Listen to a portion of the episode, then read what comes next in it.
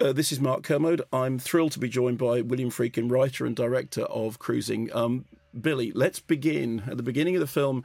When I first saw it, there was a disclaimer that's no longer on there, and you described it in a particular way. How did you describe the disclaimer? Uh, as an ass-covering measure that covered no ass. There was a disclaimer that originally said something along the lines of, this film is not meant to comment or embarrass any particular group of people. Well, of course it isn't. You know, what would you say, that it was designed to uh, embarrass uh, millions yeah. of people? So it was the legal department at United Artists that put it in. And now that I got control of the film at this point, yeah. I just took it off as being meaningless. Yeah. Now, uh, obviously, Cruising has, uh, there's a novel in the background, but there's also a series of news reports. Tell me where the story for Cruising came from. Well, the scene you're looking at uh, of a hand floating in the East River in New York is really how it began. A series of body parts turned up in the East River, many of them in body bags. Yeah. Uh, that were marked New York University Medical Center Neuropsychiatrical Neuropsychological Division. Right. And that's where I shot The Exorcist, in an actual neuropsychological uh, operating room. Uh, and the young man who was an assistant to the surgeon turned out to be the serial killer. Yeah, so during the scene in The Exorcist when Reagan is examined, we see an orderly sort of like moving the, the, the gurney around and holding it. He was basically a male nurse, yeah. assistant to the neurosurgeon. And four or five years after The Exorcist, I saw his picture on the front page of a newspaper in New York being charged with eight murders. And so I saw the name of his lawyer, and I looked it up and called the lawyer and asked if I might see this fellow, whose name was Paul Bateson. Mm-hmm. And word came back that he would see me. And I asked him if he had committed any of the murders. And he said he remembered doing the first one, but he didn't remember the others. Right. But he said the police offered him a deal, which was if he confessed to all eight of the body bag parts that were yeah. found, they would reduce his sentence. And I said, well, why would they do that? And he said, so they could get the headlines. Eight uh, Cuppy murders, they were called, solved. Cuppy meant circumstances unknown, pending a police investigation. Yeah. And that's uh, how they were labeled in the morgue. This um, scene at the very beginning, we, we, we meet these two cops. You once explained to me that there was a longer version of the scene involving a yes. liar's poker sequence. Can you explain what that well, was? Well, almost every incident in the film happened. Yeah. Is a story that happened to various cops who patrolled this area. They were known as the Pussy Posse. Right. And uh, they were... This area was on the west side of New York, on twelfth Street and Little West twelfth Street. Okay. And the cops there uh, would ride around and make arrests at will. And they were about to arrest these two guys who are in drag yeah. in this scene, but they did it constantly. They harassed the members of the private clubs and the other bars yeah. who went down for gay activities. They weren't being protected by the police. They were being harassed by the police. Yeah. And I had a friend who was a detective named Randy Jurgensen. Who I've also met, who's a great guy. And he's retired now, but his character Uh, is the one that the Al Pacino character in this film is based on. Mm-hmm. He was sent into the S and M world, which is quite distinct from the gay world. It's qu- quite distinct from the gay lifestyle. Uh, it was a world unto itself. Mm-hmm. And there were some murders in that world. And Randy Jurgensen was sent down there because he resembled the victims. Yeah. Billy, I'm going to press you to explain the liar's poker thing. What was the liar's poker sequence? What happened was that uh, these cops were kind of degenerate themselves, and they were playing a game called liar's poker where you use a dollar bill yeah. and you have serial numbers, and the serial numbers might amount to uh, two pair, yeah. you know, aces and yeah. nines or whatever, or three sevens or whatever it might be. And the one cop uh, actually said that his hand was worse than it actually was, yeah. so that he could lose the game. Yeah. And that in, and the loss of the game involved getting whipped on the ass by the other cop's nightstick. And that's what this cop wanted. He, I shot that scene. He was spread-eagled over the front of the cop car. Spread-eagle over the front of a police car, getting whipped in the ass by the nightstick of another cop. And I shot that scene but took it out. This scene Where that you're this? looking at is in a place called the Mine Shaft, which was on West twelfth Street and Little West twelfth Street. And it was a members-only club mm-hmm. for the purpose of extreme S and M. Everyone in this scene is a member of the club. They're not actors. You couldn't get actors to perform this. They would never agree to do this, except for the principals. These guys who have dialogue here, yeah. they're actors, but all of the so-called extras are members of the club doing their thing. And how did you get access to the clubs? Did you know the owners? The owner was a man named Matty the Horse Ionello. Matty the Horse. Yeah. And he got his nickname because he had once punched a horse and knocked it out. Uh, but he was the head of the uh, Gambino crime family, okay. and another one as well. He was the head of two crime families in New York. He was a friend of mine. I used to go to his house and have breakfast with him in his kitchen. Mm-hmm. He was a guy very much like Tony Soprano. And he w- was paid tribute by almost every business on the west side of New York. Right. Somebody else had the east side and a rival gang. And he owned the mine shaft. And I asked him for permission to film there. Mm-hmm. And he said to me, "This isn't about my business, is it?" I said, "No, Matty, it's total fiction. It's a total fictional world." Yeah. And he liked me. He was interested in the films I had been making at the time. And so he gave me a name, Wally Wallace. And he said, "He's the manager of the mine shaft. I'm going to tell you his phone number. Don't write it down. Just remember it. And call him tomorrow after twelve. Call him tomorrow after twelve o'clock noon, and ask. Tell him what you want, and he'll let you have what you want." Yeah. So I did. I called Wally Wallace. I went down to the mine shaft. He had been a film student at N Y U, right. and he knew and admired my films. Yeah.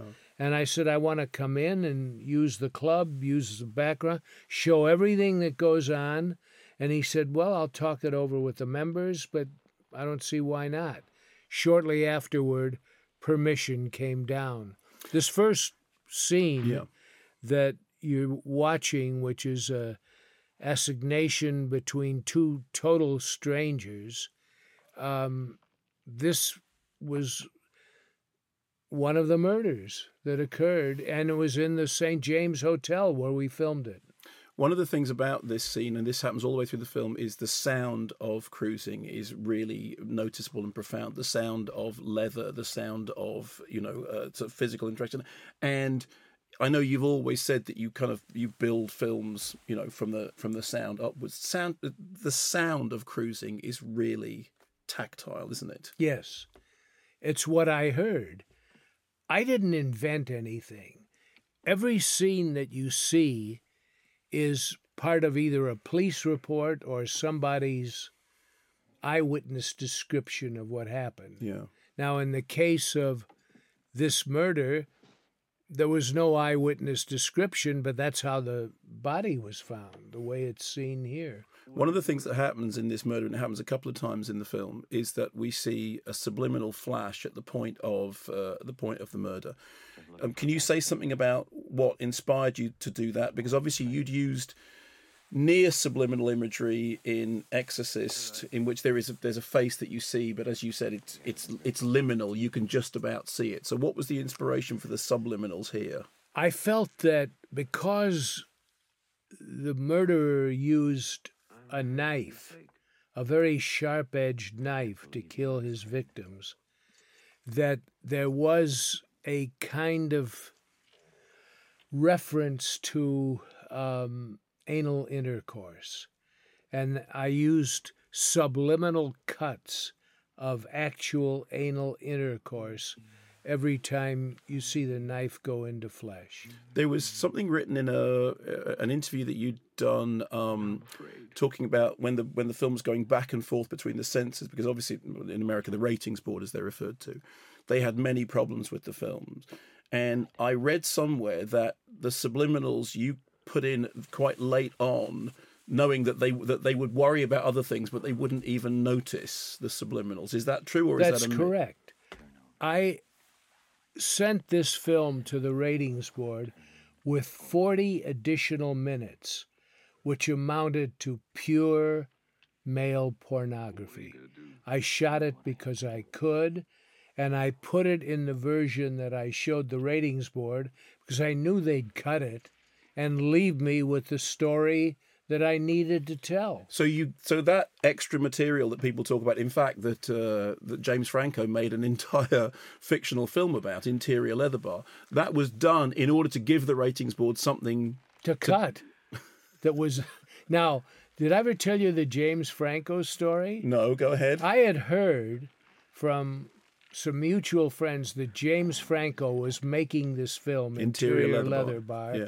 which was about the missing forty minutes from Cruising. Yeah, which we'd all heard about, and I, you know, we'd all it had become an, an almost legendary, you know, missing forty minutes. Well, I heard that he was doing it, but he didn't call me. And then some months later, he called me. I've never met James Franco. Yeah. I spoke to him on the phone. He called me this one time and he said, you know, I'm doing a film about the missing forty minutes of Cruising. I said, I had heard that, yeah. And he said, can I ask you a question? I said, sure. He said, what were the missing forty minutes of Cruising? I said, you you mean you're shooting this thing and you don't know? And he said, uh, he laughed and said, no. I said, it was pure male pornography done for the purpose of waving a red cape in front of the ratings board.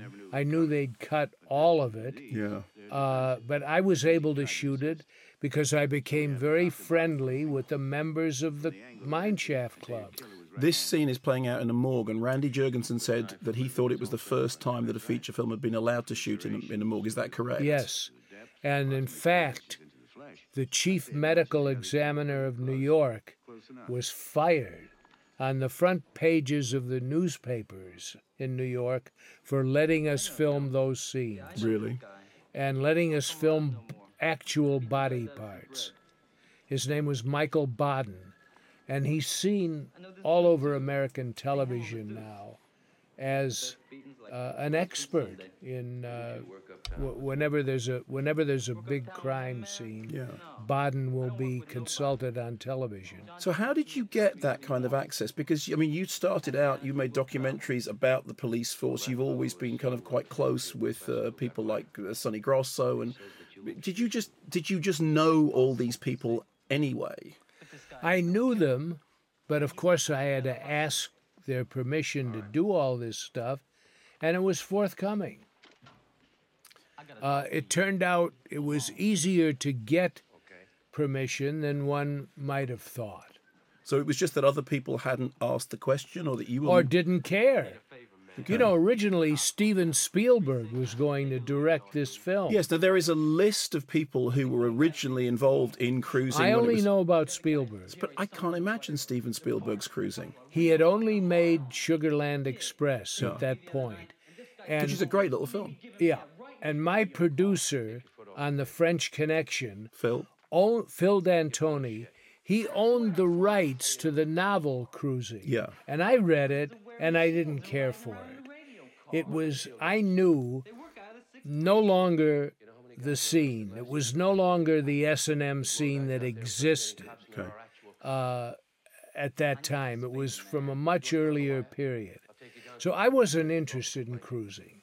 And then came these separate events. Paul Bateson, who was in The Exorcist, mm-hmm. accused of multiple murders. Articles by a very fine journalist in the Village Voice called Arthur Bell, mm-hmm. who wrote uh, articles warning people to stay away from these clubs, yeah. warning gay people not to go there.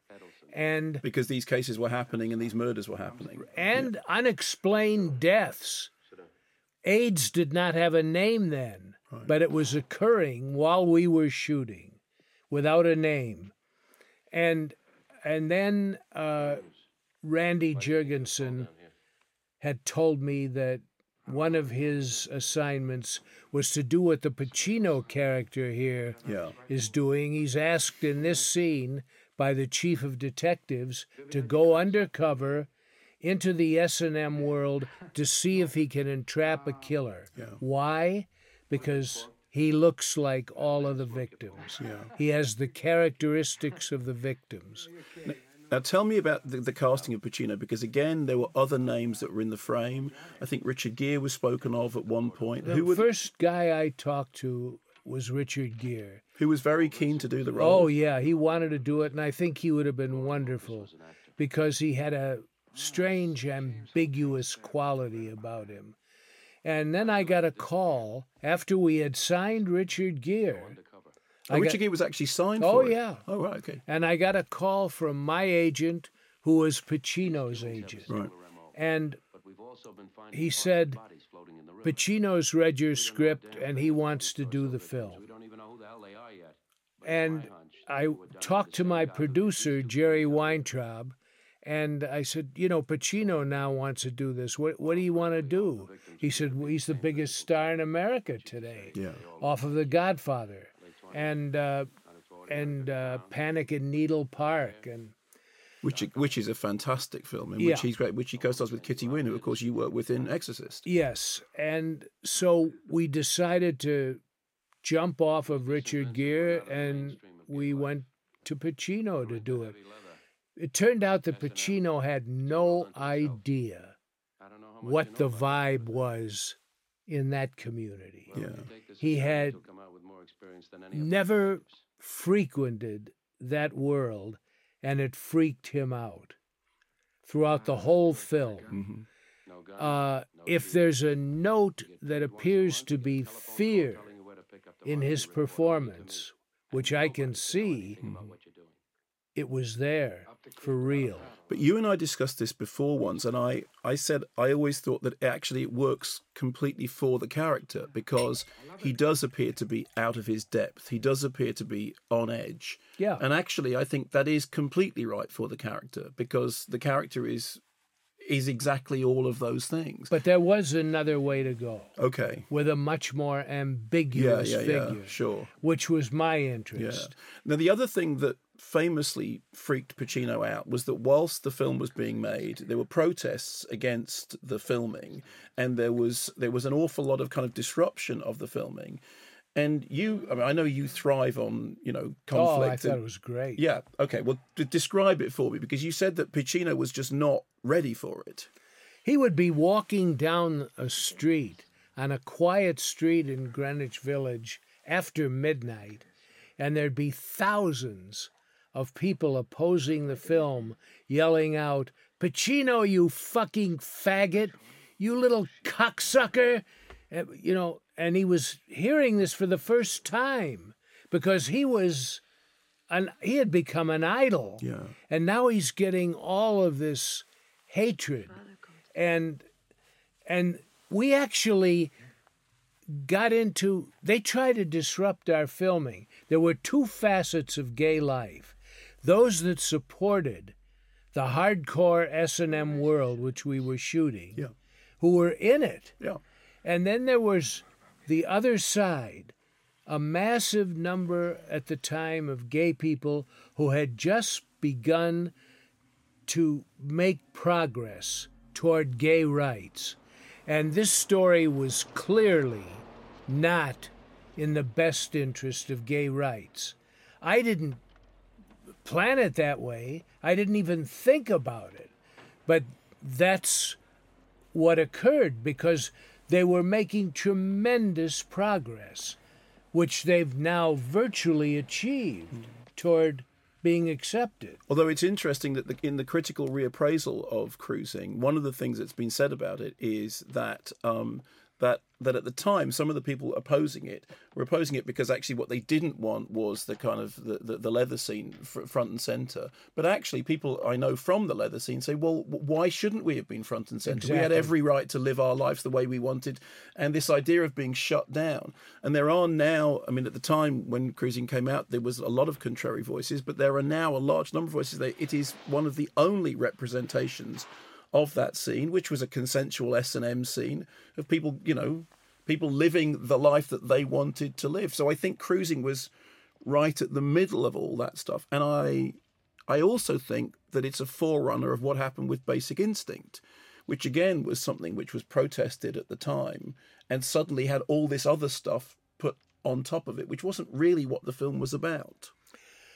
Yes, I, I'm not certain of the Basic Instinct correction, I connection. I bow to you for that.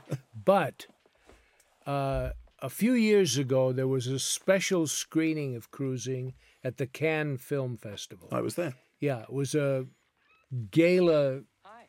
anniversary screening. Yeah. It was a packed house. Tarantino was there as well, Tarantino I think. was there, and... it got a tremendous reaction.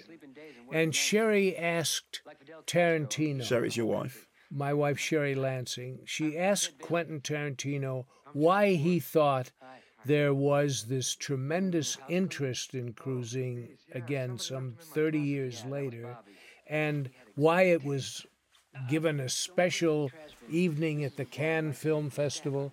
And he said because it represented a nostalgia for a lifestyle that was there and then gone, yeah. because of AIDS and because of, you know, various other threatening things, but that there was a nostalgia yeah. among the practitioners of S and M for that ask, scene. For example, this walking down the street now, The, I was told that while this was happening, you could hear protesters shouting in the background, which is why you did an awful lot of overdubbing, which actually helped the, the overall soundtrack of Cruising. Is that yes. right? Yes. The other actor with Pacino is a very fine young man who's become a very good director in television. His name is Don Scardino, yeah. and he's probably the most sympathetic character in the film. Yeah. He is a very... Uh, extremely um, uh, successful, uh, uh, even though striving.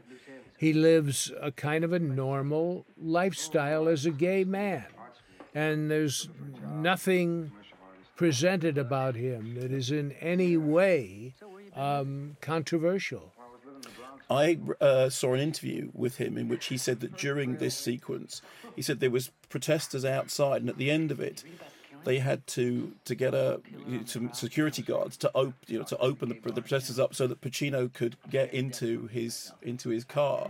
And apparently, he said to Pacino, "Do you mind if I come with you?" And Pacino said, "Why?" And he said, "Because I've never I've never been rushed into a limousine through protesters before." It was a wild scene.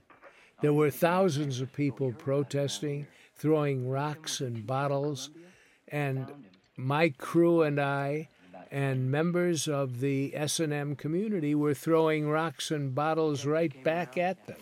It was a pitched battle. Every mounted policeman in New York was assigned to protect the film by Mayor Koch at the time. Um, I mean, and I've said before that you thrive on conflict, but did you? How did you feel in the middle of all this? This it was exciting. Conflict? you know, and I understood it, not beforehand, yeah. but I understood the protests as representing uh, the fact that uh, this was not meant to represent all of gay life, and it wasn't. I'm not sure. Now this this scene. With this, this is a bar in the on the west side of New York, okay. not the S and M bar. It's a is a drinking bar uh, called the Ramrod. And were all the locations real, or were any of them? We never built a set. Okay, so everything, everything was real. And do, you didn't you didn't have any uh, access issues because you knew the people who were running the clubs. Yes, I mean a couple of places turned us down after the protests started, so we just went to another place. But we filmed in the mine shaft, yeah, and we filmed in the bars in that area. Now, it's a, it's an interesting thing with Pacino sort of trying to find his way through uh, through the environment. And this thing we were talking about before about him being, you know, like a fish out of water, him being... You know, I think that... I do think that nervousness works well for the character. Do you look at his performance now and think, that's what I was looking for? How do you feel about it now? Well, I think it works, but he he was definitely not the easiest actor I worked with. He was mostly unprepared. In what way? Uh, there was a kind of Marlon Brando school of acting in which he wouldn't bother to learn his lines. The lines would be written on a cardboard on the floor or on the ceiling, and sometimes with Brando on a piece of paper on the other actor's head. And when there was a shot over... Is that true? Billy? Yes, it's totally true. And Brando's idea was you wanted to be spontaneous. Right. But you could be spontaneous and still know your lines. Yeah. And and Pacino very often was just not prepared. Now, uh, I've never worked with an actor who was less prepared than I'm, he was. But that's I, I mean I'm I'm surprised because just because you know he's Pacino. Now one of the things that's happening is this parade of faces, including um, one of the people that we've seen as a cop, and the idea that this is setting up is that there's there is a certain type, a certain face, a certain... And one of the things that Cruising does is it plays with identities of who's the killer, who's the victim, who's a cop, who's a criminal. One of the scenes I love most, which is coming up later, in which he goes he, he goes into a club and he's the only person not dressed as a cop. But you're doing that deliberately all the way through, aren't you? And I know you don't want to give specifics away, but that idea that it It's a type rather than a person. There were multiple killers right. involved in the actual murders in, in the mine shaft. There were multiple murderers, and they're played by multiple actors. And yes, that that is true.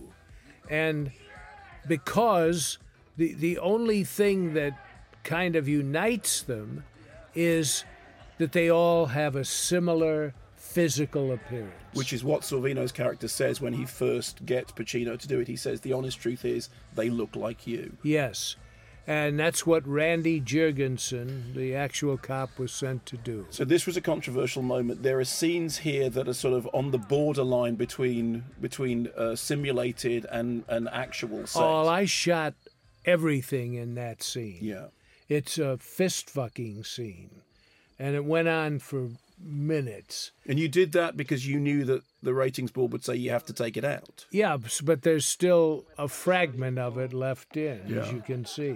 But that's kind of, that's you sort of playfully seeing how far you can... Not playfully, Mark. That was the world. Yeah, sure, but... but... I, I chose that world, you know, uh, because I found it fascinating. Yeah. There had been nothing done about that world. It was a taboo subject. Yeah. And that attracted me instantly. Tell me about the Central Park scenes, because I love the, the, the lighting of the Central Park scenes, but you said this is not constructed lighting. This is what this what this kind of... This area... is how it looked. This is an area called the Ramble, which was a assignation place okay. for... Uh, for hookups. Male sexual activity. And again, what we see, once again, is two characters who look physically similar, leading or not leading, the whole idea that the that the film is playing with, because also the voice of the killer is a is a is another voice that we hear through different characters. So you're deliberately wrong-footing the, because I'd seen Cruising quite a few times before I realized that it wasn't one character. There is one character who gets most of the blame, mm-hmm. and who had issues with his father. Yeah. Who, again, in whose mouth we hear the voice. Yes. Uh, but there was a young man who, when I was doing my research for the film, who survived one of these attacks. And he told me that one of the things that was said to him by the attempted murderer was this little stupid couplet that he was singing, "Who's here? I'm here, you're here." And I made a note of that, and I kept that in the film. And it's said by a couple of the murderers. Yeah. Uh, there is not an attempt to confuse about who the killer is, but to underline the fact that there were multiple murderers, and um, they all resembled one another.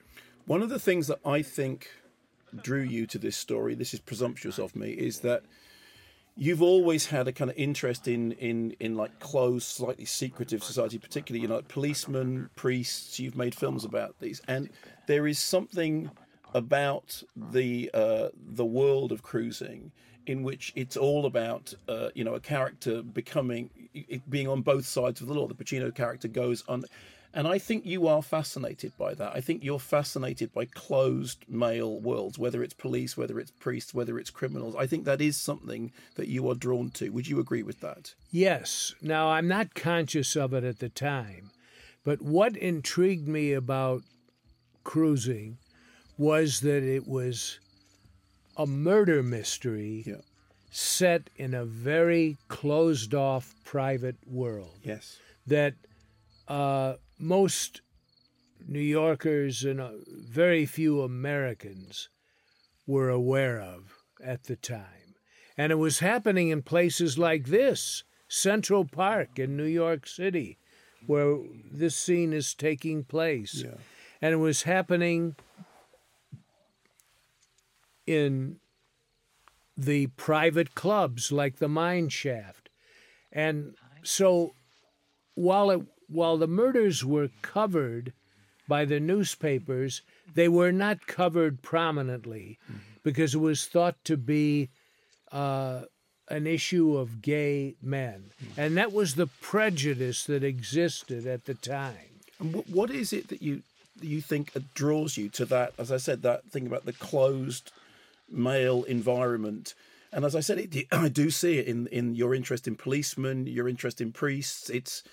It's, what do you think attracts you to that? The fact that it has not been overused in previous films. Yeah. I can't cite any examples of any film that inspired Cruising, or The Exorcist for that matter. Yeah. I can think of a film that inspired Sorcerer very much, uh, but most of the other films that I've made, if they weren't already plays, they were, uh, you know, sort of original pieces about closed-off worlds, yeah, that neither I nor the audience was privileged to take part in. As Pacino's walking down the street, we start to hear the chink of, you know, he has like a, you know, accoutrements, things like that, and you hear this recurrent, you start to hear these recurrent sounds. And it's interesting that an awful lot of the storytelling in Cruising is to do with what you hear, isn't it? It's, you know, that chink, chink sound then becomes a clue, or maybe, a, you know, maybe a sort of tantalizing detail.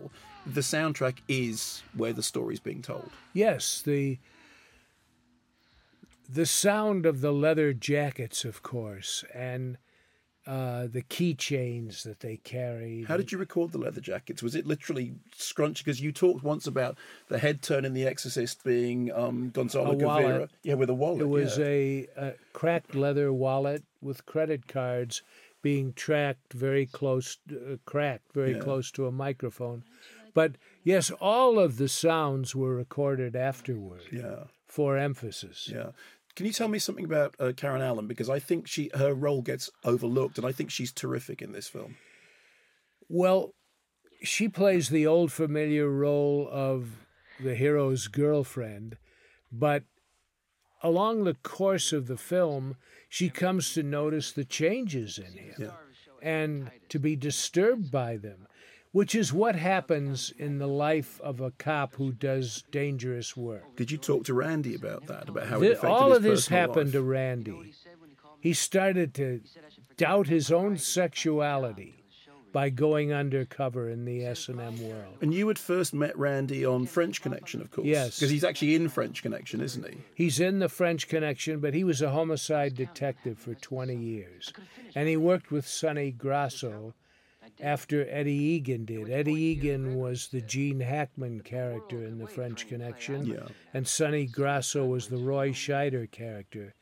And they were then separated and transferred to other precincts. After The French Connection case. And Sonny worked with Randy Jurgensen. That's how I met and became friendly with Randy. And his life as a cop was every bit as interesting as Sonny's and Eddie's. Can you describe Randy? Because I, when I first met him, he, firstly, he was quite hard to find at first. And then he he seemed to have an extraordinary life. He he had, you know, at one point he had been involved in a in, in a shooting that he'd had to he'd had to disappear for some time. I mean, he seemed to have had a really extraordinary life. He there was a riot at a mosque in Harlem. Uh, in New York City, and Randy was hit in the head by a brick at this riot right. and almost died. He was severely injured. Randy is, in fact, was the most proficient of all the detectives I've ever worked with. And he had the most interesting stories. And they were just, for him, just an ordinary part of life as a detective. He told me as well that when you did the French Connection car chase, he was in the in the front of the car with a police badge in case you got stopped because the car didn't have any markings on it. When the, when he famously ran the twenty blocks, he said he was down the front when Bill Hickman was doing the, the stunt drive, and you were just you were I in the back. I was operating the camera from over Bill Hickman's shoulder, because my cameraman and the director of photography who does the lighting, they were both married men with families. And we went for twenty-six blocks at ninety miles an hour, and Randy was on the floor in the front seat in case we got stopped by yeah. policemen who didn't know what the hell was going on. He would jump out and show his I D. This scene, I think, is... It's almost like the kind of it's the quintessential scene in Cruising, because we have an undercover cop going undercover into a club at which he's stopped and somebody says, "Are you a policeman?" And he thinks he's been made. And the reason that he's been made is because he's the only person in the club who isn't dressed as a cop. And he didn't realize this was an actual... They had theme nights. Yeah. There was precinct night, yeah, which this, this scene depicts. There was jockstrap night, where everybody could wear only a jockstrap. There were totally naked nights. There were various theme nights in the clubs. This scene depicts precinct night, where all of the members of the club engaged in various sexual activities are dressed as cops, except Pacino, who didn't realize that, wasn't let in on the code that night, and kind of slipped past the front door until he's accosted by the two guys who are the general managers of the mine shaft. And it's a strange play on what's going on. They ask him, he is an undercover cop. They ask him if he's a cop. He says no. And Why? Because you're supposed to dress like a cop. This is the actual area, the exterior of the mine shaft. Right. Uh, and that's uh, Little West twelfth Street. So it was the um, uh, the slaughterhouse area. Yeah, the meatpacking well, district. Yeah, the meatpacking district. When you were researching and you were going to these clubs, did you have to obey the dress codes? Because one of the things is, you know, you're only allowed into the clubs if you're wearing dress code. And I read an interview with you once in which you said that you you went on jockstrap night and you just you went and blended. Yes, and in. I was the ugliest guy in the room. Nobody ever hit on me. Uh, Matty the Horse, who owned that club, uh, made sure that I went with one of his gunsels, right, who was known as Uncle Mort, and Uncle Mort had a little twenty-eight pistol hidden in his sock in case we ran into any trouble. But Uncle Mort had a big beer belly, and I certainly was not in the shape of an Olympic athlete. And we were the two ugliest guys in that club, I'll tell you, in our jock straps. And when Uncle Mort had done a lot of bad things in his life. Okay. And when he and I came out of that club that night, we looked at each other and said, what was that? The first time we, can you believe this? We had no idea that this stuff was going on in a club. I mean, I wasn't so unsophisticated that I didn't think it was happening in the privacy of someone's home. Yeah. But I didn't realize there were the whole clubs dedicated to it. And when you were in... Not many, by the way. No, no, sure. But when you were in that environment, it sounds to me that you felt uh, completely safe. It, it didn't, you know, you we, we were with somebody who had a pistol, but, but you seemed to have been warmly accepted and people cooperated and...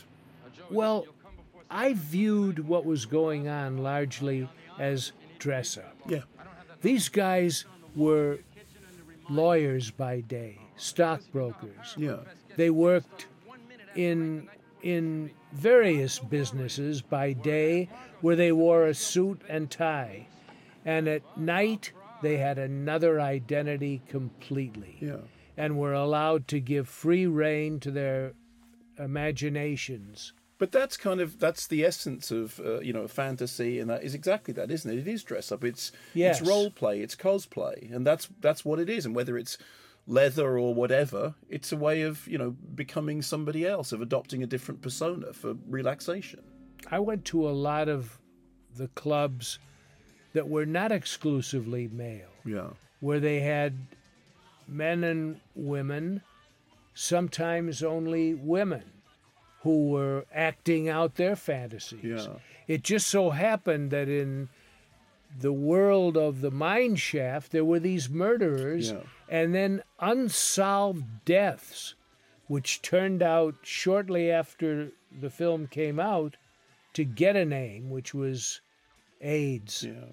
I want to say something about this scene. I don't want you to be specific about it, but various different people are playing various different characters in this scene. I mean, the per- that we we we've seen at least two people now playing the same character in the space of one scene, and there is also a third voice which is being used. So in this scene, which again is going to we're going to see a flash of the subliminals, is doing all that stuff that the narrative is doing, saying it's not one thing, it's a number, it's it, it it's a number of different identities. I don't think there was ever an actual final solution to the murders, and that's in the film, in the in, re- in life, right?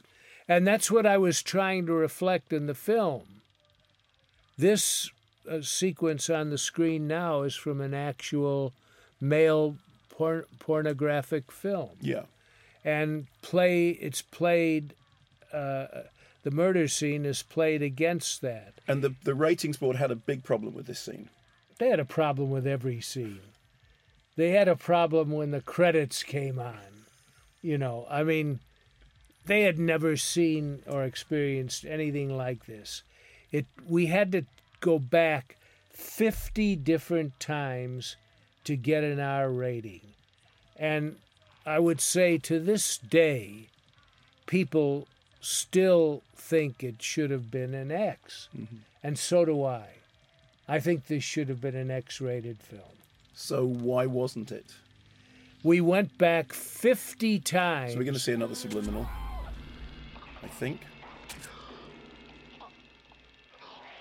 Yeah, there, very quickly.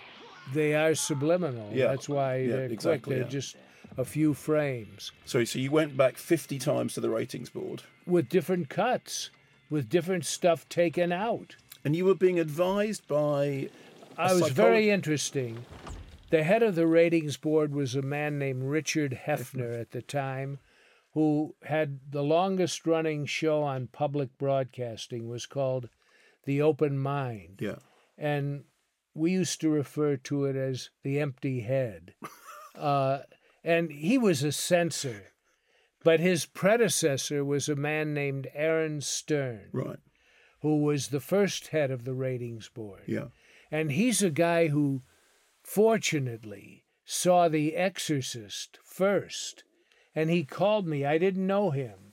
And he said he was going to give The Exorcist an R, which meant restricted, but with, with no, no cuts. cuts. And he said he's going to get a lot of pressure for that, and so will we. Mm-hmm. But he thought the film should be seen, as I not by young people. Uh, I didn't even feel it should be seen by young people accompanied by a parent. No. Yeah, by young people, I'd say under fifteen, in my view. Oh, yeah, I would agree, Billy. I mean, I think that The Exorcist is a film for adults. Yeah, and so is this. Yeah.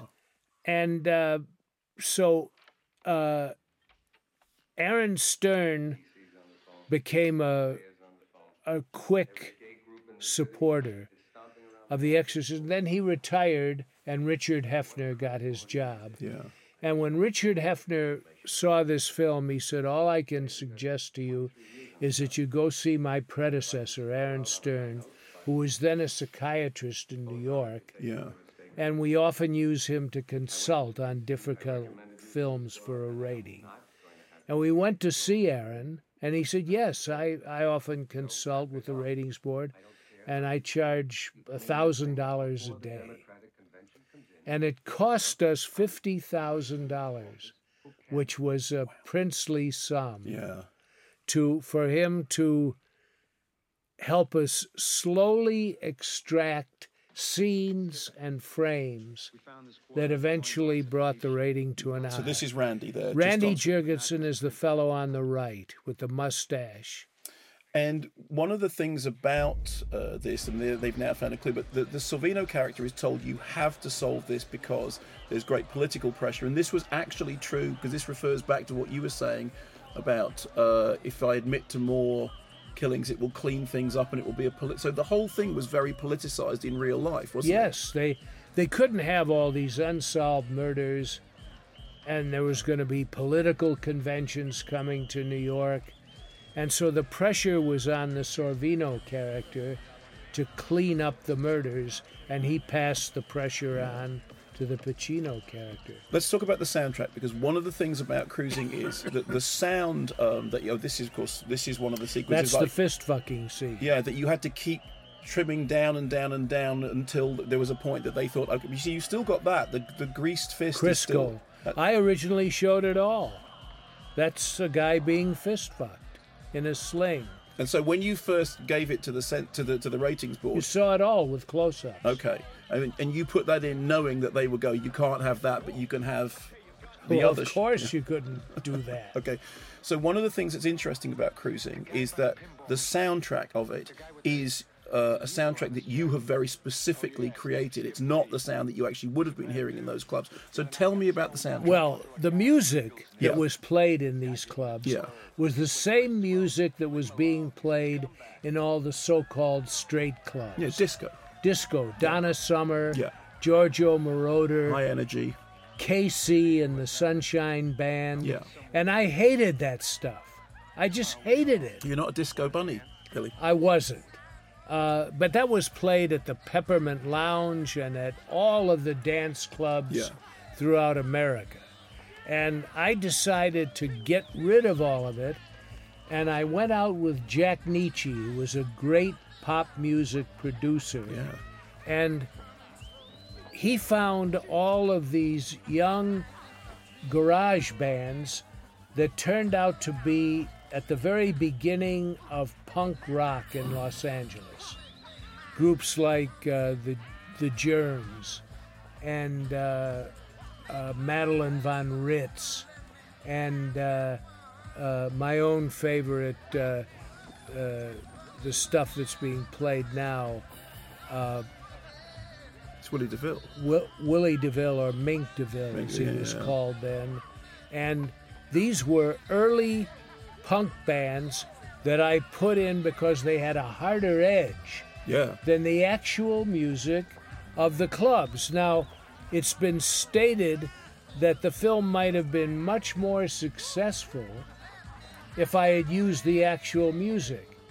But I hated that music, and I didn't want it filthying up the soundtrack of my film. You know, it was, and there was nothing specific or edgy about it at all, and clearly the picture has an edge to yeah, it. Yeah, yeah. So how did you get, did, did you commission new songs for it? Yes. Or did you, okay, so how did that work? Jack Nietzsche went out, he found all these groups. We went into a recording studio and recorded them, and some of the bands have become quite famous, yeah. if not legendary, in that movement. Yeah. The Germs especially. Yeah. And a guy called Darby Crash, who was twenty-two years old when I met him, and a dope fiend who said he was going to kill himself at an early age and did. Right. I don't think Darby made it to twenty-five. But there's recently been a uh, a beautiful vinyl issue of the Cruising soundtrack, yeah. which has now become something of a, of a classic. Because it was the beginning of punk rock. And so... do you think that that's one of the things that was overlooked about Cruising, was the fact that it had, because I remember the first time, one of the first times I met you, and I said, oh, I, you know, I've, I've got a Japanese import of the Cruising soundtrack, and you said, I love the Cruising soundtrack. It's almost the thing I'm most proud of with the film. Yeah, I do love the soundtrack. The music was, ooh, that's Randy Jurgensen again on the right. And that, the actor there is... Brad Davis's brother. Yeah. Uh, remember Brad Davis yes, from Midnight course. Express? Yeah. And this is his brother. Uh, and he's based on a character that I saw quite a bit of uh, in that area.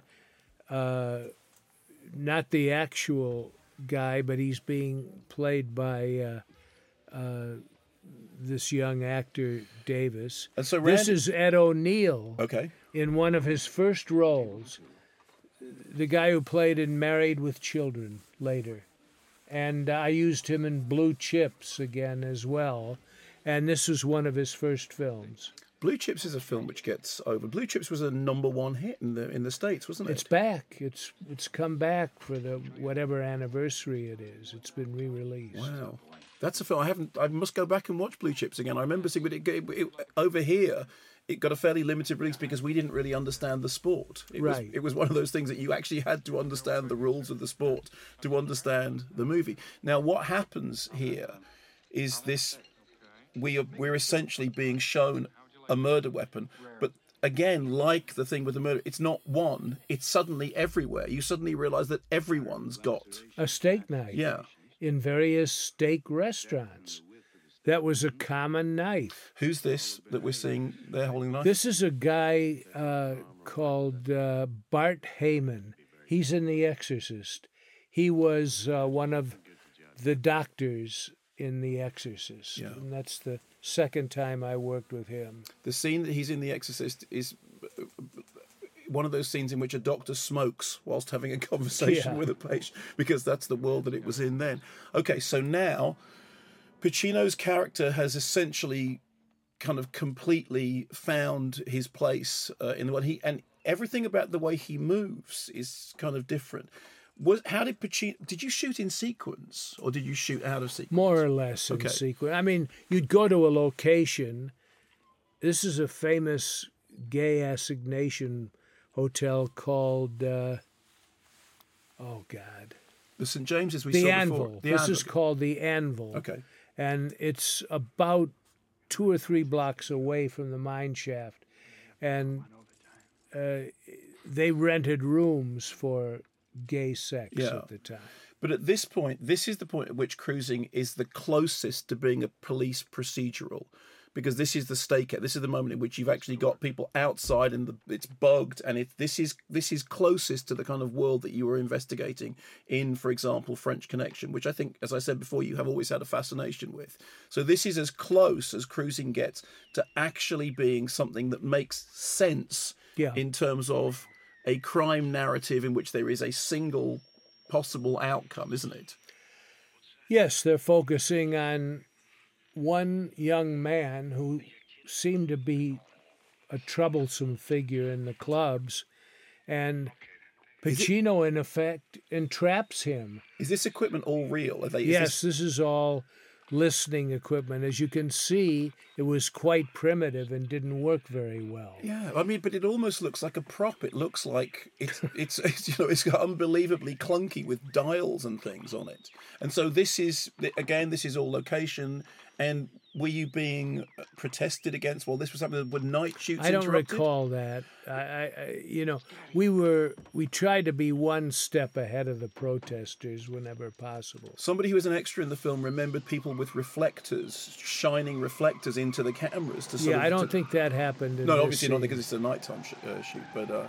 well, that's when they reflected off the street oh, okay. lamps. Oh, but, okay, fine. But not in this scene. And that, this was actually shot. And that's a staircase at the Anvil. Was that? Is that Sonny? So that's Sonny Grosso right there, the character played by Roy Scheider in The French Connection. So this is something that you like doing with your films, is putting real people in those roles. I mean, The Exorcist, there are priests who are actually priests, Father Tom Birmingham, people like that. And in this, there is Sonny, there is Randy. You know, they understand what cops do better than actors understand it. So I use actual cops to play cops very often. And also in the case of Randy, it's interesting because Randy was undercover. He was kind of an actor, because surely going undercover is a form of acting. Yes, it is indeed. And Randy understood that. And Randy was able to carry that over from his actual experience. Was Pacino fine about doing that scene? I mean, he's, you know... No like... problem. Now, something's going to happen in this scene that is the the, the cause of much uh, interest, that a an apparently random character comes in wearing a cowboy hat and a jockstrap. He was a six foot five African-American with a cowboy hat and a jockstrap. He's a police officer. Yeah. And during an interrogation, that guy would come in. In real life. In real life. That's the guy who did it, who so the, comes in. So the guy we're going to see is actually is the, the guy. the guy who did it. Okay. And he'd come in and slap the suspect around.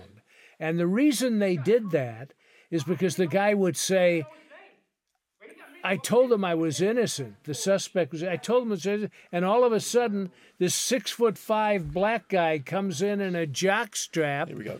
And here he is, and he's got a cowboy hat on, and he hits me right across the face. And the judge would say, yeah, right. A six foot five guy in a jock strap and a cowboy hat came into a police station and hit you in the face. The judge would scoff at it. So that, okay, so that's the real That's guy. A moment of surrealism that the cops practiced constantly. You see, I always imagined that that was like the pick your feet and Poughkeepsie thing from French Connection. That that that, that Sonny once described that to me, as he said, we would ask people that because it would bamboozle them. You'd say, you ever pick your feet in Poughkeepsie? What? And it would, and then they'd be so confused that they'd end up confessing, answering the real answering question. Answering the real question, yeah. One then, guy would ask real questions about real crimes that occurred, and the other cop, his partner, would ask questions that were totally surreal, that had nothing to do with anything, to bend their minds. And that's how cops work then. And one of the things that, you know, that the the suspect they're interrogating, he says, who is that guy? And he is, that's the whole point. He's completely freaked out. But I remember I've had so many discussions with people about who is that guy? So he genuinely, real cop who actually did that. Yes, and if you told the story as a witness in front of a judge, the judge, who was probably programmed to know, but was had plausible deniability, Who would ever expect a sequence like this to occur in a police station? And how did you find out about it? Who told you this? Randy and Sonny and I, all the other cops who... Well, I didn't make any of this stuff up. This is what they would do. And, you know, I found it unusual, to say the least. It was very extracurricular, but that's how they would elicit a confession. Get up. Get on your feet. Get your pants. So that whole, that whole, all that stuff that we see, because one thing is a typical interrogation. Okay, and so my other question therefore is, why did the police trust you to tell this story? Because you don't paint them in the best possible light if one of their interrogation techniques is to put some, you know. And actually, what the, what we learn from this scene is that he's innocent. It's not. It's not. Right. It's not that guy. That's correct. Why did they trust me? Because they knew that while I was going to tell the truth about police work, I was neither going to mock it nor uh, uh, uh, ridicule it. This is the way they worked. That was that. sort of behavior was quite common. It isn't today. No, of course. If you did something like that today, and it was ever learned that that's how they conducted an interrogation, the case would be thrown out because of victims' rights now are much stronger. But in those days, in every city that I was in, the cops held court in the streets like that. Can you say something about Paul Sorvino? Because I think one of the interesting things about his character is he kind of becomes this sort of semi-father figure to Pacino. And there is this, there is a, a great sadness about him. I asked Paul to play the part as though he had seen some of the worst things imaginable in his life. Play the whole picture that way. And I often use metaphor. Yeah. With actors rather than give them specific instructions like be sad or be happy or whatever. I'll give them a, a little story to react to that's usually something I've learned about them from their own lives. Okay. And I asked Paul to play the film as a guy who has seen every imaginable hardship you can think of as a police officer and was a, as a...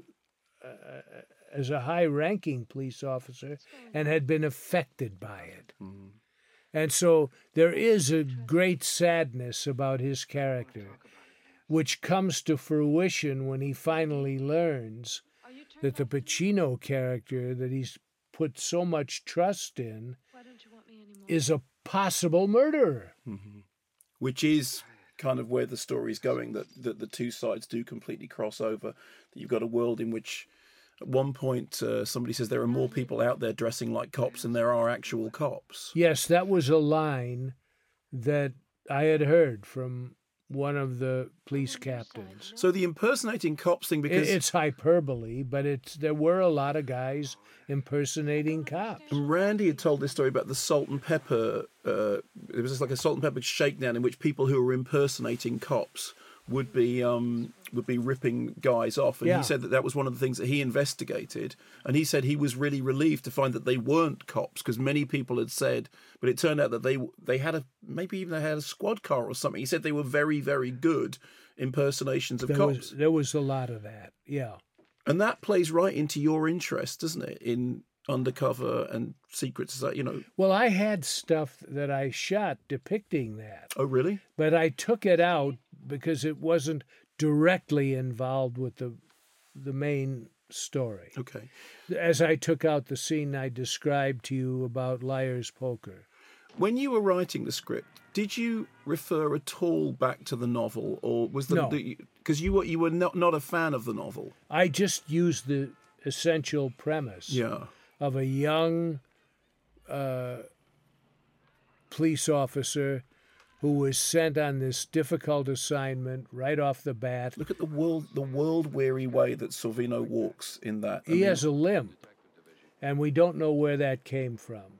He was probably wounded in some uh, action uh, along the way. And there's an interesting duality being set up here because, as I said, the, the Pacino character is almost now sort of seeing him as a father figure, and he's basically saying, "You have to take me out of this," and and he get and he which he doesn't do. And then we're we're then going to move into a section of the film in which one of the characters who may be the killer has a similar father issue. Is certainly one of the killers, the the yeah. character that is coming up, but in this scene, this reflects what Randy told me more than anything else, right?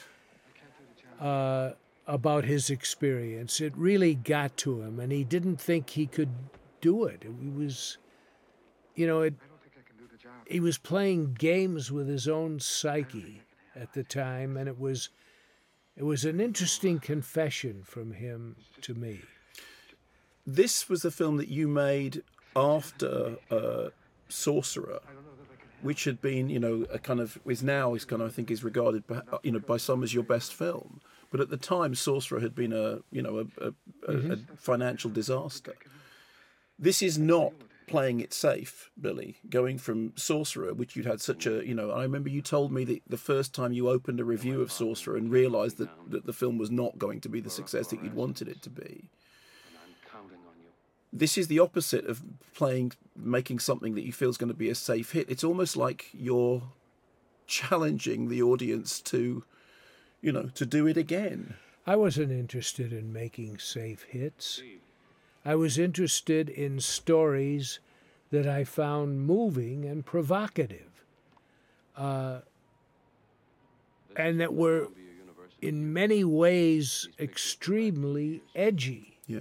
and not comforting. There are no obvious heroes in any of my films because I don't believe in the concept of heroes. I believe there's good and evil in everyone, yeah. especially cops and priests that you mentioned.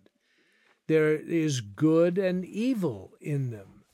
And uh, I've seen this proven out again and again. In the scene you're looking at, Pacino is... Uh, trying to see if there's a familiar face from one of the clubs yeah. who was involved with a college professor. Yeah, he's looking at a yearbook, yeah. Who was murdered.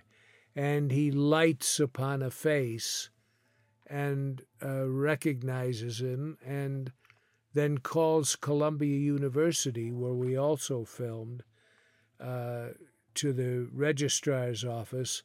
And that's the character there. And this is now. Tell me who that actor is. His name is Richard Cox, and he's a he was a, an acclaimed theater uh, performer. Yes, and now, and a musician. So how did you find him? He just came in on an audition with a lot of other people, and I thought he was very interesting and very hip. And is just chronologically. Between Sorcerer and Cruising, is Brink's job between them, or is it, I forget the chronology of that? Uh, so do I. uh, after Sorcerer, I think I made uh, the Brink's job. Yeah, Brink's job, and then then, uh, and then, Cruising. then Cruising. So that is Cruising in, was nineteen eighty. Yeah, yeah, yeah. So, yes, but I always think of Cruising as coming almost straight after Sorcerer, because Sorcerer took such a long time to make. It was like three years. Something like that. Which is astonishing. Okay, so now we kind of move into this, the section of the film which becomes... A surveillance. A surveillance. Of this character who's a student, uh, a music student at Columbia University. And that's where this is being filmed. This is Morningside Heights in um, in the... Uh, upper part of uh, Manhattan. And again, is all this location, or is any of this you're doing? There's no sets. So what was the what was the key thing about doing everything on location? Because everyone always says location photography is always more difficult. I don't know that it is. It, it's honest, and I would select locations that were typical of the character and their and their environment, and. Why build it if you can go there? There's an interview with uh, with him in which he said that the, the there was a discussion with you and him about what the interior of the apartment looked like, and it was It, he said it was completely not what he had expected in terms of what was in that in interior. It's very spare. Very spare, yeah. And so do you do you involve your cast usually in that kind? How does that work? Yes, I'll let them bring personal items into uh, the place where they're supposed to be living or working. And Cruising is shot by, who's the D P? It's a fellow named Jimmy Contner, who still works a lot in television. And how did in he? Los Angeles. How did you? He end was up with, an operator yeah. on a couple of my films, and just for people t- who don't know, an operator is the person who physically operates the camera. There yeah. are two people who are involved with photography. The director of photography the is the fellow who does the lighting. Right. The operator is the fellow who operates the camera, does all the movement. So, for example, on French Connection, Owen Roisman is the D P, but your your operator was Ricky Bravo. Yeah, a guy who photographed the Cuban Revolution at Castro's side. Which is one of the reasons you have that incredible, what I think you you called the induced documentary feel, that is as if you're watching a documentary. I mean, Ricky Bravo could could pick up a camera and photograph an actual revolution. You know, and so that's why the French Connection looks as it does. But then I made many other films with Ricky, uh, including Sorcerer. He was an operator, and The Brinks Job, and this. He now, was a terrific camera operator. Okay, now, in the case of this, at one point you... I think I saw a version of Cruising in which... Did you put like a... a A, a zoom lens onto Pacino's face in one version? Where? Where we see Pacino looking from the window. Was there not a version of it in which the kind I of... I don't recall that. Okay.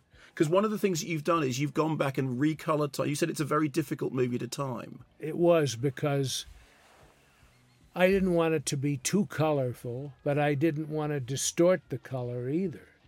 So uh, I arrived at a version that's as close to the reality of how this stuff looked as possible.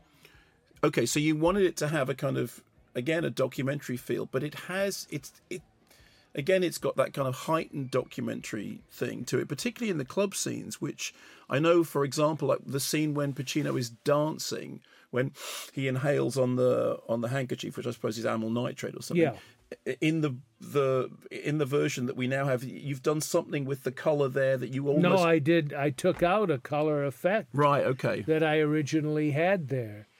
I thought, you know, why should I pump this stuff up any more than what you see? I originally tried to uh, show the effect of the amyl nitrate. Yeah. Uh, when someone takes a whiff of it from a handkerchief. Yeah. Okay, and so, but then you then took that out because the story... I thought it was pointless. Okay, so this is breaking into an apartment in broad daylight. That's what uh, Jurgensen had to do at one time. And I said, Randy, I've chosen this building over here. It's got an exterior fire escape in the front of the building. How would you get into this apartment? And he told me. I would just climb up the fire escape, use a newspaper to jam the air conditioning unit, push it out of the window, and go in. And I said, well, what happened? What would happen if anyone saw you do that? He said, I'd show him my badge. I'm a cop. So many of the things that are in Cruising that seem the most incongruous are actually... This, they were the solutions involved in the real story. Now, he then he finds the... the box of letters. Tell me, I, I know you don't want to be specific about scenes, but he goes through the, he, he leaves the apartment in a way that lets the killer know that he's been in there. So what is, what's he doing?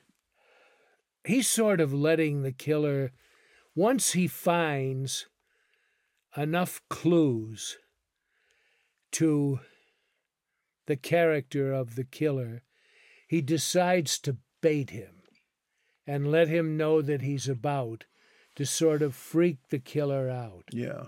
And let the killer feel that he's being followed, which he was. Yeah.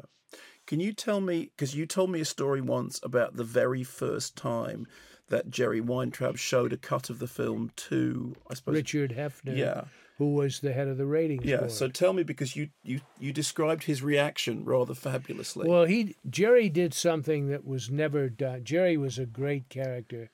He was He worked a, with Elvis, right? He, he was Elvis's music promoter. You know, Colonel... Uh, The Colonel, Tom Parker, was Elvis's manager, but Jerry produced the concerts right. for many years, yeah. as well as for Frank Sinatra and uh, the Moody Blues and John Denver, yeah. Ma- Neil Diamond, and many others. And he produced this film. And Jerry was a great character. And kind of larger than life, right? Oh, yeah. And he... did what nobody did at the time. He invited the head of the ratings board to come to his house at the beach, have dinner, and then a screen would come down, and he ran this movie with the forty minutes of male pornography in it. And I was, it was just Jerry and his wife Jane and myself, and Richard there? Hefner. Yeah, okay. And... Uh, I was sitting behind Hefner, and the movie starts to play. The first scene with the murder comes on, and I start hearing, oh, God, oh, no, no, no. Pretty soon I see Hefner get up. He takes his jacket off. He takes his jacket off. Uh, oh, he takes his tie off. And then I hear... the moans were getting louder. Oh, no, he was saying. These scenes were flashing before his eyes. He's the head of the ratings board. And he said, oh, no, no, I don't believe it. And then the movie ends. And Jerry stood up and said, well, Dick. And he was definitely a Richard, not a Dick. He said, well, Dick, what did you think? And Hefner said, what did I think? He said, Jerry, this is the worst film I've ever seen. And Jerry said, yeah, but what's the rating going to be? He said, Jerry, there are not enough X's in the English language or any other language for this film. There are not enough X's. This is a quadruple million X picture. And Jerry said, Dick, you can't do this to me. You can't do this. You got to find a way. We got to do something. And that's, you, this is my life up there. Jerry was like Sarah Bernhardt. He was a great actress. And he said, uh, you got to help me out here. I got all my money in this picture. And Hefner, that's when Hefner suggested we consult with Aaron Stern, his predecessor, which cost us fifty grand. There is a story that when Cruising had finally uh, got the R rating, that some cinema chains complained that they'd been sent the wrong version, that they still thought the version that they had was an X-rated film. That happened with The Exorcist as well.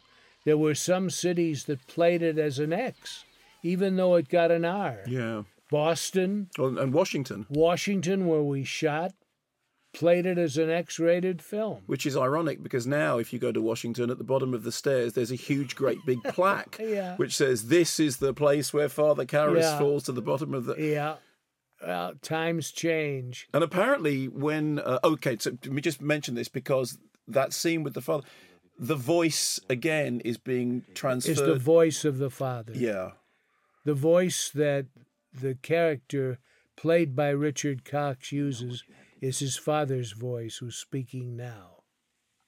And so all, he does the murders in the voice of his father. Yeah, so all the way through we're seeing it's, we're seeing different characters, but a and, a and a unifying voice, which is why people have talked about the deliberate incoherence. Not you know, but but the film is deliberately unsolvable. And you've added to that by you know when the film came out, many people said to you, Mister Friedkin, who did these murders? And you went, I don't know. I don't know. But you understand two thousand one how... is one of the greatest films ever made, and it's completely incoherent. But it's an it's an interesting thing, isn't it, to make a film that is deliberately unsolvable? Well, I've seen explanations of the ending by Kubrick. of two thousand one. But what I'm seeing on the screen is something extraordinarily visual and compelling, but is not handing you the conclusions, you know, in a paper bag like a McDonald's hamburger. I remember talking to you about the end of Rules of Engagement, and there was a similar thing, wasn't it, that you wanted the film to end in a more open, sort of open-ended way than it actually does. Well, it ends in a kind of open-ended way, but nothing ends with the obscurity of two thousand one. And I think it's brilliant. It's wonderful. I don't want films that hand you the answer. Hey, folks, this is what it's about. Yeah. I believe that making a film is a dialogue between the filmmaker, the critic, and the audience. Yeah. It's a dialogue, and each brings something different to it. We see in this scene the beginning of a sort of, you know, the potential for violence, the violence in, in the Pacino, in Pacino character. character. This is the roommate of the fellow played by Don Scardino. Yeah. And he's a very fine actor named James Remar. Yeah. And this is the only scene where I let Pacino cut loose and and do a Pacino, so to speak. And, what do you mean by that? Uh, well, as you're about to see, exhibit some potential anger, like right here. And... Uh, So this actually, this sets up what we know, it sets up what what happened at the end of the film, which is that there is an act of violence that then we see. It could be attributed to either one of these two people. Yeah. James Remar or Pacino. Now, Billy, when you said that thing about a film being a dialogue between, you know, the audience and the and the director and the critic, um, how do you feel about, you know, people reading Cruising in so many? As you know, there have been people who've said, you know, hateful and homophobic, people who've said forward-looking and, uh, you know, uh, only realistic depiction of that world. We're about to see the... This is where this I is, let yeah. Pacino cut loose. And this is what what people recognize from Scarface. But it's not him dominating like a superhero or villain. But you just see his potential for violence. And again, an, a knife comes out. Similar to the murder Similar weapon. Similar to the murder weapon. So how do you feel about people having all these different... Because I think that you... I love are, it. Yeah. I, I I welcome that. The films that I can't stand are where they hand you easy answers as though on a questionnaire, you know, for a driver's license, a, a crib sheet.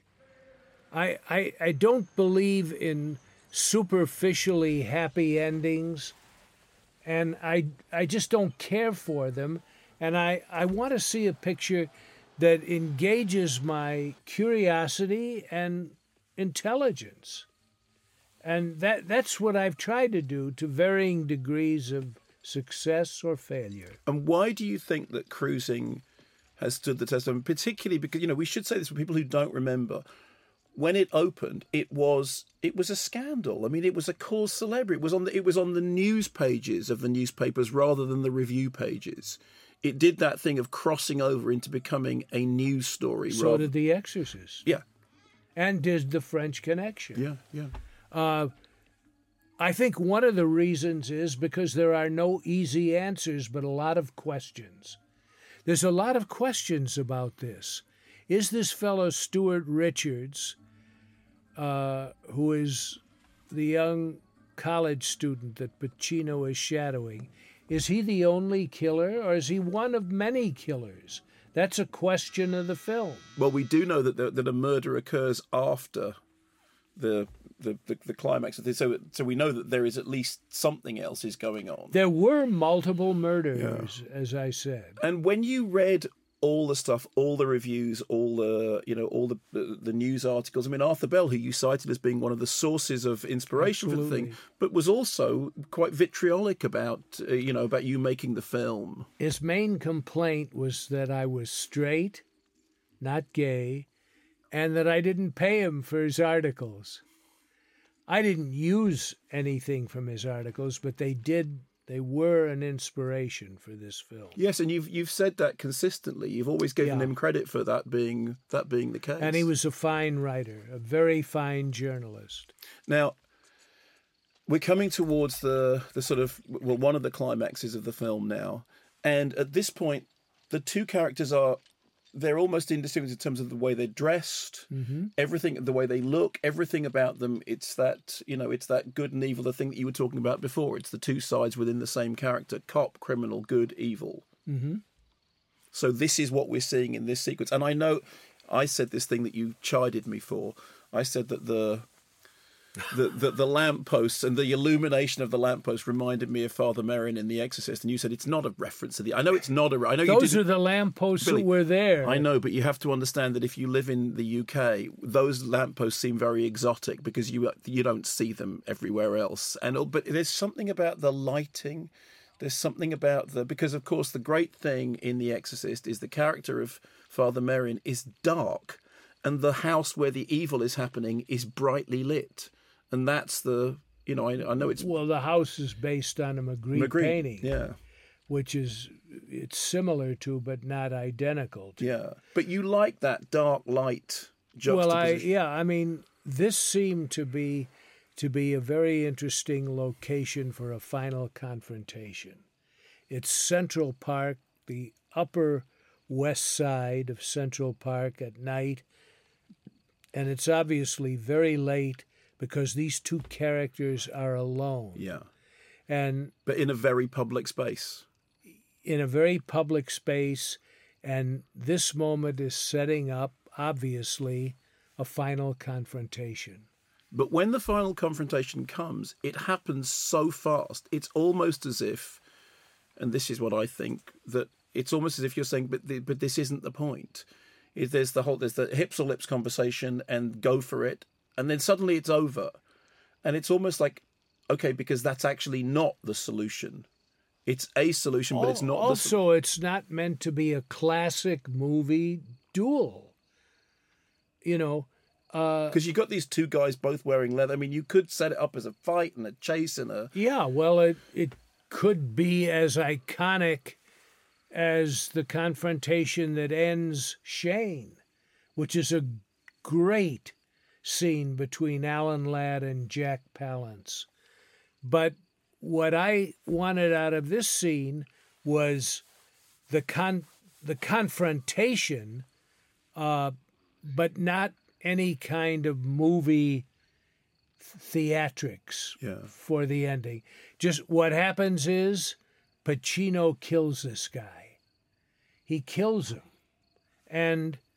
Well, he wounds him. He wounds him, yeah. He wounds him, and there is the question of could he have gone further, but he doesn't. He could have killed him.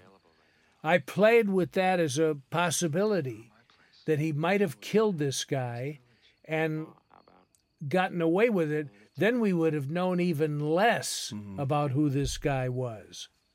Did Pacino discuss with you the, in inverted commas, meaning of the multiple perspective? Did he want to know from you, who do you think did it? Because I, as I said, did you say to did you say to Pacino, I don't know.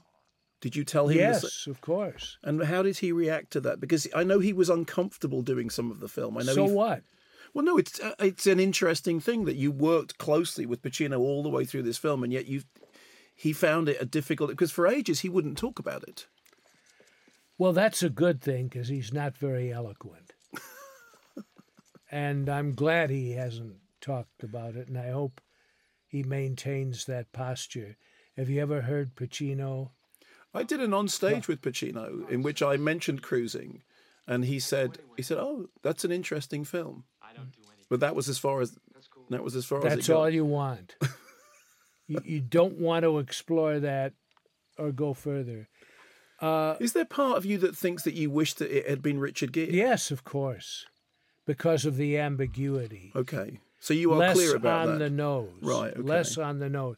Although I think that Pacino's performance works now. Yeah. I didn't at the time, but I can see that there are aspects of it now that do work, mm-hmm. which I didn't realize when we were shooting. I so, thought I had made a mistake. So now the, the, the, it's going to happen. The, the final conversation is going to happen. And it happens, as you said, it's really fast. In an and instant. And it, yeah. That's the way these things did occur. You know, now, the cop's role is to get this guy to pull a knife, mm-hmm. but not to get himself stabbed. So he doesn't let the guy stab him. He stabs the guy. But the guy pulled the knife first. Yeah. But you can it, see that. But as it's happening, they're kind of they're mirroring each other. They're but they it, it, it's again it's that idea that they're two sides of the same, right? The same character, right? Now the Pacino character has a chance to slaughter this guy here, but he doesn't. But you did contemplate him doing yeah. that, as you see in this scene. The guy is alive yeah. and in a hospital room, and I used the dialogue that Paul Bateson gave me, where. In this scene, the Paul Sorvino character says, if you confess to eight murders, we'll reduce your sentence, as was said to Paul Bateson. Yeah. And uh, you'll do tw- maybe twenty-five years. And I remember asking Bateson, what are you going to do? And he said, I don't know, I'm thinking about it. Well, he's been out for quite some time now. So I think he did about twenty-five years for confessing to eight or so murders, and he's out in upstate New York. So that thing about basically just getting the case cleared up because we need it to be cleared up rather than we need it to be solved. Eight Cuppy murders solved, and this guy takes the blame for all of them. You'll have to run it down for the grand jury. So now, in another film, this would be the end. That it's, you know, yeah. things happen, and this would be. And now this we... is a nice, pleasant aftermath to the case. The Pacino character has not let his boss down. He's, in fact, succeeded. They've broken the case. And this would be the normal ending to a film. And he's been told that he's going to be a detective. He's going to the... get a gold shield and be a detective, which was what he was promised. And he's then going to go back and see his girlfriend from whom he's been estranged, and he's, everything's going to be fine. Correct. But being you, that's not what happened. It's just a prologue to uh, a kind of epilogue. And you always knew that the film was going to end open-endedly. You always knew that it was going to have this kind of sting in its tail. So did Pacino. I mean, he did it when he is shaving, and I asked him to stop yeah. and look directly into the camera. Yeah. You know, what do you think that means? That means he's looking right into the eyes of the audience and saying, who are you? You now know the complexity of who I am, but who are you? You're a complex... We're all such complex people, Mark. And this movie is in part about the complexity of life. So in this final sequence, in this uh, penultimate sequence here, there's been another murder. Now, I read that the... The, the, when we find the, the body, which we're about to see, that the shape that the body is in was inspired by the front cover of David Bowie's album Lodger. Is that yeah. that's correct? Mm-hmm. So how how did that? You were a Bowie fan, or how did that? Well, it also was an interesting position to find a dead body in. Yeah, it was Spinell very back striking. Again. Yeah, Joe Spinell, who is a bent cop in the picture. Uh, who was singled out by one of the drag queens as a guy who yeah. harassed them. In this scene, among other things, Sorvino finds out that, yes, this is the name that the drag queen gave him. Yeah. De Simone. Yeah. Sixth Precinct. And then De Simone tells him that the neighbor who lived down the hall was the pseudonym that Pacino the Pacino character used. And Spinell, obviously, had a you know, long acting career. Round about the same time as this, he was in Maniac. And then sometime later, he turns up in Bill Blatty's film, The Ninth Configuration, as a character called Spinell. He did uh, some very interesting work in The Godfather as well. Yeah, yeah, no, absolutely. He was one of the hitmen. Yeah. Joe was a fun guy and a crazy guy. So the Sorvino character knows now. He knows who that is because he's making the connection. And he also, we can see from everything, like this thing that you said, he's seen the worst things. The thing that he's seeing, it's not the body, it's that he's he thinks he's he brought knows. This about. Yeah. So he's kind he of... He realizes in this shot that he's helped to contribute to the death of this man. Yeah.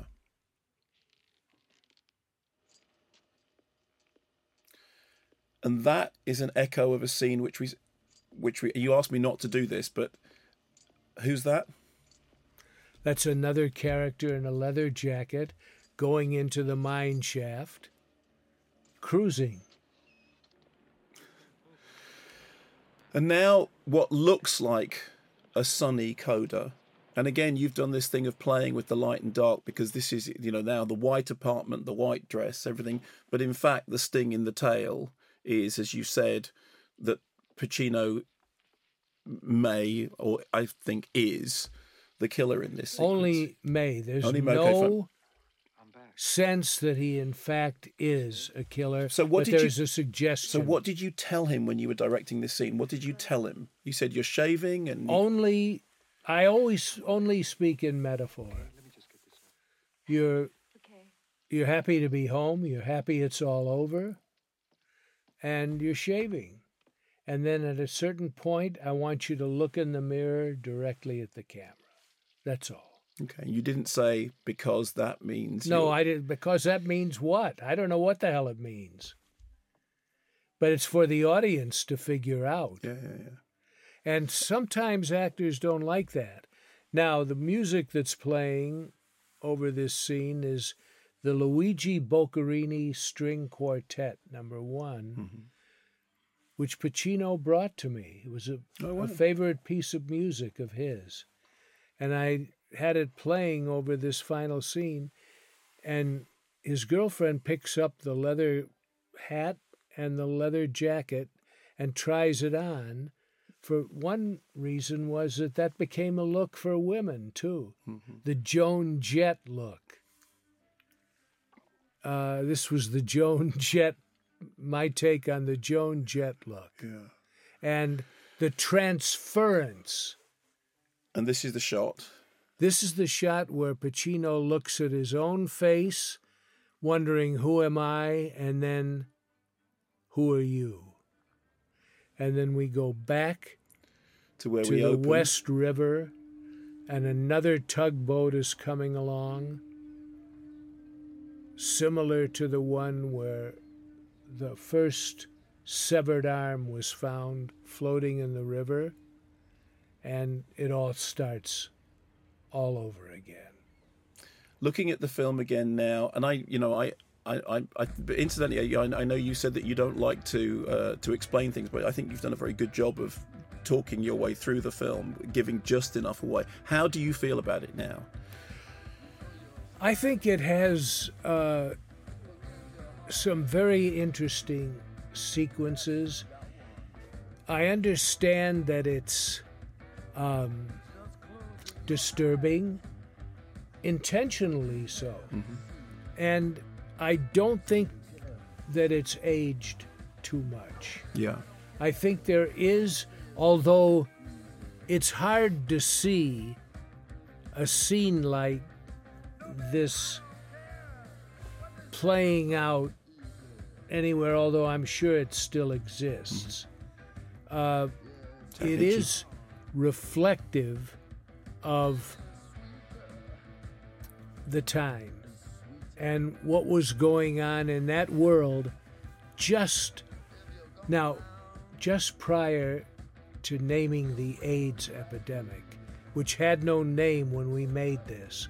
And all the most of the people who worked on the crew, many of them were gay, and they died. And that's in Ricky Bravo, who was the camera operator. Ricky Bravo is the camera operator on French Connection, Exorcist. And Randy and Sonny as technical advisors, and of course we saw them in the, you know. These were the three guys who mixed the Exorcist. Yeah. The sound recording. So you do you do work again and again with you. Like you have, you like a team around you, don't well, you? Well, a lot People... of them have passed away. Yeah, a lot of the names on this list have passed away. But you feel that the film is still, because you're very critical of your own work, but the film is as you want it now. Yes, it is what it is, and uh, I did a new color-timed version of this it, is, yeah. which is. Uh, as close to the way it should always have looked, which was never possible with thirty-five millimeter. Right. It's only possible with digital technology. Which you've embraced, haven't you? Oh, I love it, because you can go into every single frame that has no dirt, there's no scratches, it hasn't faded. You know, it's true to the color with which we shot it. And do you do you look back on it as, do you remember the craziness? Do you remember the... No. You just remember the film. I don't think of that. I, I remember some of the things that went on around it, but believe me, when I first saw it after many years to get ready to do a new color transfer, yeah. I was uh, surprised by a lot of it. And I didn't realize we had gone that far yeah. toward ambiguity. Yeah. Billy, thank you so much. It's been thank a pleasure. Thank you, Mark. Always a pleasure. Always. Thank you. Really appreciate it.